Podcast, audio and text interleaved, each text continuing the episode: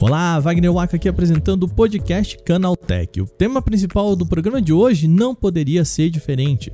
A Amazon aumentou o preço do seu serviço aqui no Brasil e olha, uma elevação considerável, tá?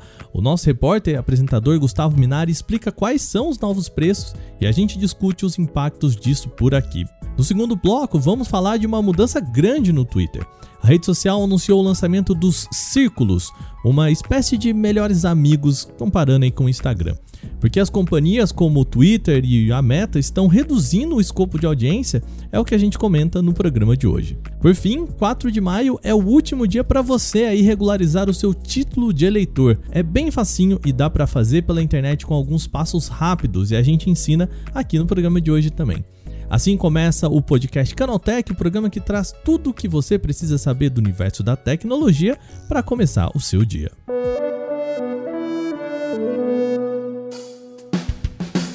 Olá, seja bem-vindo e bem-vinda ao novo podcast Canaltech, o programa diário que atualiza você das discussões mais relevantes do mundo da tecnologia. De terça a sábado, a gente está aqui logo às 7 da manhã com os três acontecimentos tecnológicos aprofundados aí no seu ouvido. Lembrando que de segunda-feira você não fica sem podcast, a gente tem o Porta 101 e de novo, tá? Falamos sobre Netflix, a perda de clientes da empresa e o que isso significa para a indústria. Vai lá escutar, que isso é importante inclusive para o programa de hoje, tá? Então o link está aqui na descrição.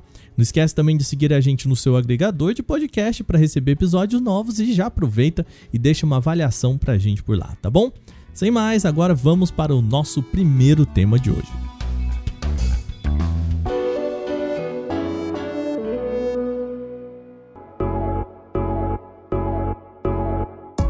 A Amazon está mudando o preço do Amazon Prime aqui no Brasil. Esse é o pacote que envolve vários benefícios como frete grátis, além de acesso a filmes, livros e músicas sem custo adicional. Os novos preços foram anunciados pela companhia nesta terça-feira, mas para falar quais são os custos aos assinantes, eu vou deixar o meu querido Gustavo Minari, repórter e apresentador aqui no Canaltech, explicar para vocês. Fala aí, Minari. A assinatura Amazon Prime vai ficar mais cara aqui no Brasil a partir do dia 20 de maio deste ano. O pacote mensal, que hoje é oferecido por R$ 9,90, passará a custar R$ 14,90, enquanto a opção anual aumentará de R$ 89 para 119 reais. Os assinantes atuais só serão afetados pela mudança nas renovações feitas depois do dia 24 de junho. Segundo a Amazon, consumidores que quiserem garantir o valor antigo por um ano inteiro podem mudar para a alternativa de pagamento anual até o dia 19 de maio.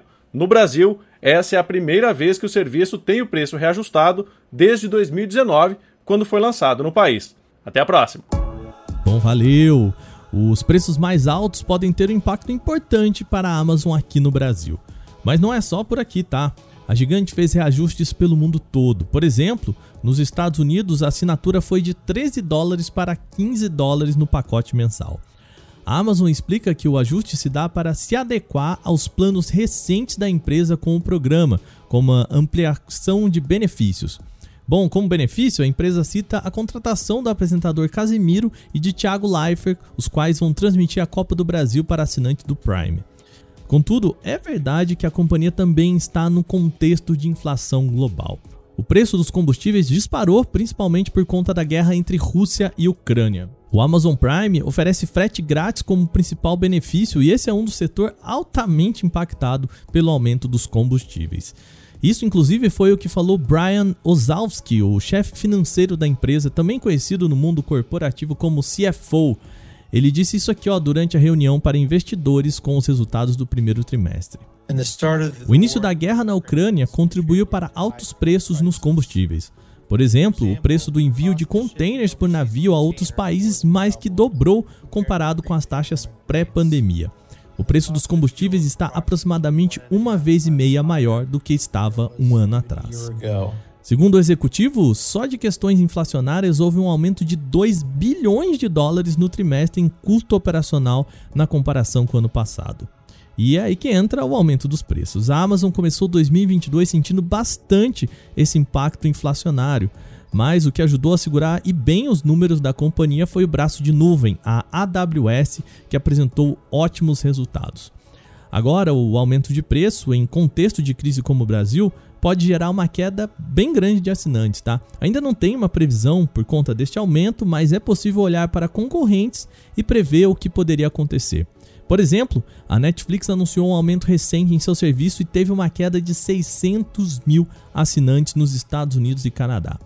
Embora a Netflix não ofereça mais benefícios, como é o caso da Amazon, dá para se ter uma noção de que o aumento de preço tem um impacto forte em número de assinantes. A Amazon sabe disso, motivo pelo qual dá a opção de garantir mais um aninho aí com o cliente fidelizado, oferecendo o preço atual para quem topar pagar duas vezes de uma vez só. O preço, que seria de 14 por mês, cai para quase 7 reais, ou seja, metade do custo. É a ideia de fidelizar o cliente pelo menos por mais um aninho.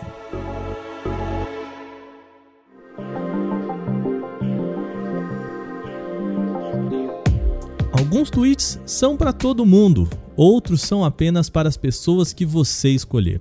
É com essa frase que o Twitter anunciou a sua nova ferramenta que, veja só, diminui a quantidade de pessoas que podem ver uma publicação. Parece contraditório, né? A companhia inaugurou ontem o Circle, uma ferramenta na qual uma pessoa pode criar um círculo de amigos, é daí que vem o nome, de até 150 pessoas. Mas ele não vai chamar círculo aqui no Brasil não, tá? Eles batizaram por aqui como Roda do Twitter. Nome confuso. Círculo parece mais fácil de você entender. Na hora de publicar algo, o usuário ou usuária pode escolher se quer deixar tal publicação reduzida apenas ao seleto grupo do seu círculo. Na prática, ele funciona como os chamados close friends do Instagram, traduzindo literalmente para o Brasil como os melhores amigos. A ideia é poder deixar só para os mais próximos algumas publicações que você não quer assim que chegue para todo mundo. De novo, parece contraditório reduzir a audiência em uma rede social, né? Isso se eu quiser pensar na ideia de uma publicação minha chegar ao maior número de pessoas, realmente um círculo com apenas 150 delas não faz nenhum sentido. Mas tem um motivo para que a maioria das redes sociais apostem nisso. O primeiro deles é voltado para o usuário comum, ou seja, a pessoa que não usa redes sociais como influenciadora. Como muito bem aponta o criador do Orkut, as redes sociais hoje estão soterradas de influenciadores e marcas tentando chamar a atenção das pessoas. Com isso, ferramentas como os círculos podem garantir a proximidade com amigos e familiares que acabam perdidos no amontoado de conteúdos. Já para quem trabalha com redes sociais, esses ambientes reduzidos são uma oportunidade de gerar exclusividade. Quem se lembra da onda de influenciadores que cobravam para colocar usuários entre os melhores amigos do Instagram? Pois é, a ideia é criar uma escassez para fazer o conteúdo ficar mais valioso. E se essa ferramenta vai pegar por aqui ou não? Ainda é imprevisível isso, mas se você quiser criar o seu círculo com apenas uma centena de amigos para compartilhar conteúdos mais privados, isso é bem simples, tá? A gente ensina como fazer em alguns passos bem fáceis lá no nosso site. O link está aqui na descrição desse podcast.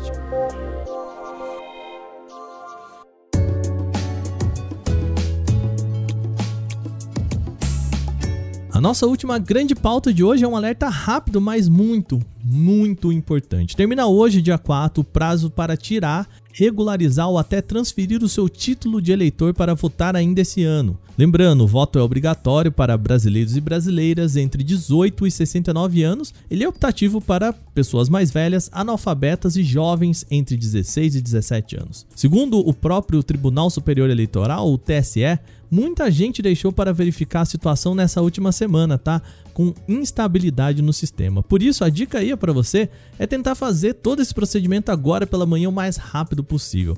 Eu mesmo fiz a minha mudança de endereço para votação e foi super fácil. Antes de fazer a solicitação, você precisa fotografar a frente e o verso de um documento oficial com foto. Aí fica tranquilo, tá? Pode ser um RG, uma CNH, qualquer documento com foto tá valendo. O TSE também pede um comprovante de residência simples, como uma conta d'água, luz, fatura do cartão, até mesmo a conta da internet. Uma última exigência, e que também é bem simples, é uma selfie sua segurando o documento que você apresentou. A selfie pode ser feita aí mesmo na sua casa com o smartphone, não tem complicação. Aí você precisa entrar no portal do TSE, o link está aqui também na descrição do nosso podcast. Lá você busca o que você quer fazer, tirar seu título ou fazer alguma mudança, como até colocar o seu nome social no seu título de eleitor. Lá no portal, você também pode consultar a sua situação eleitoral e se tiver alguma pendência, você ainda pode emitir um boleto de multa e pagar para regularizar o seu título. E fica aqui aquele nosso último pedido, tá? Você jovem que está ouvindo o nosso programa agora, tire o seu título de eleitor e eu juro para você, é bem rápido. E se você tá aqui é porque curte tecnologia e sabe fazer o processo com facilidade. É só com o título de eleitor que você consegue ajudar a decidir os rumos que você quer para o nosso país esse ano. Agora terminadas as principais notícias de hoje, vamos para o nosso quadro Aconteceu também.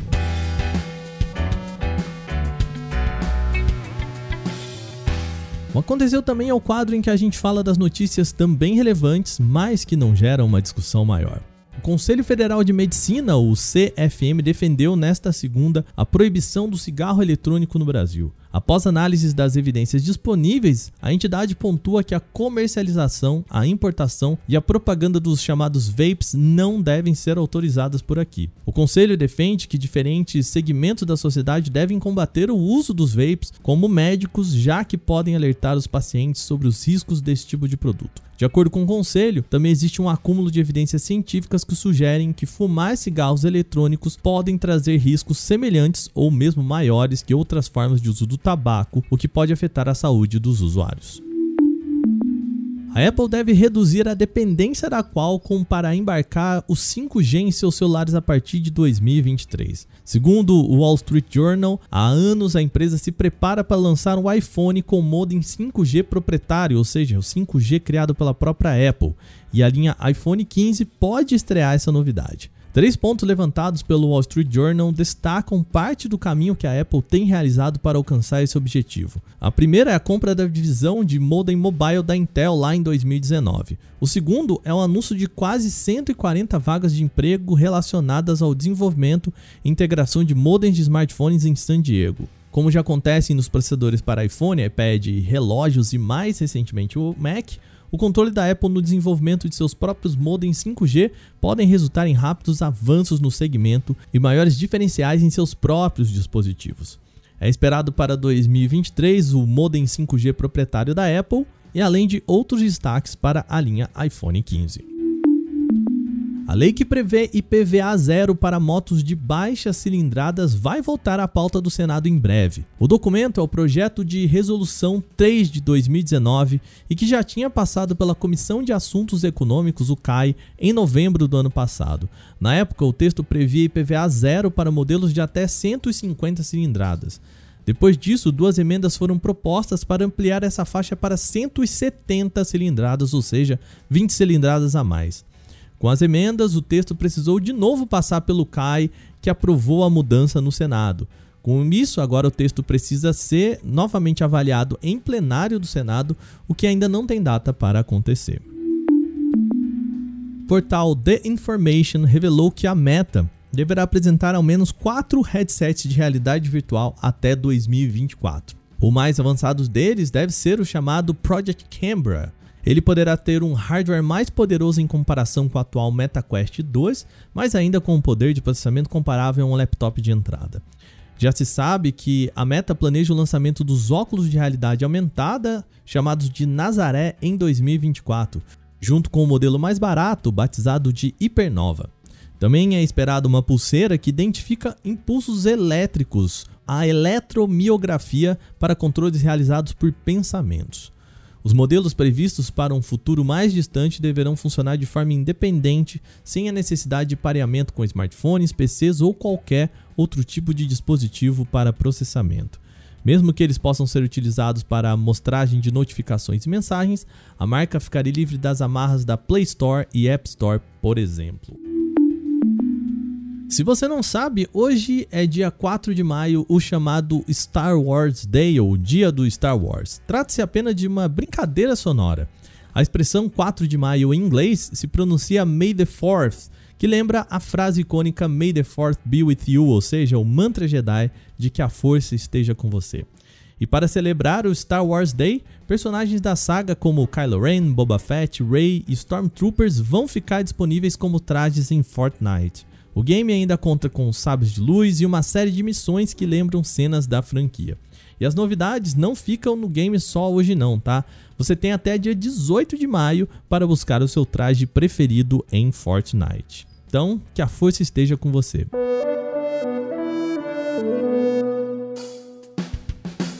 Com essas notícias, o nosso podcast Canaltech de hoje vai chegando ao fim. Lembre-se de seguir a gente e deixar uma avaliação no seu agregador de podcast se você usa um. E você também pode falar com a gente pelo e-mail podcast@canaltech.com.br. Vai lá e fala o que você está achando do nosso programa, o que você gostaria que fosse diferente. Lembrando, a gente escuta vocês, já mudamos um monte de coisa por aqui com o feedback, tá? Sempre bom lembrar que os dias da publicação do nosso podcast agora são de terça a sábado, com o um episódio novo logo às 7 da manhã para acompanhar o seu café e com o Porta 101 às segundas-feiras. Esse episódio foi roteirizado, apresentado e editado por mim, Wagner Waka, com a coordenação de Patrícia Gnipper. E o programa também contou com reportagens de Fidel Forato, Victor Carvalho, Paulo Amaral, Vinícius Mosquen, Lucas Arras e Gustavo Minari. A revisão de áudio é de Gabriel Rime e Mari Capetinga, com trilha sonora de criação de Guilherme Zomer. Agora o nosso programa vai ficando por aqui. Até amanhã com mais um podcast Canaltech. Um bom dia para você. A gente se ouve amanhã. Tchau, tchau.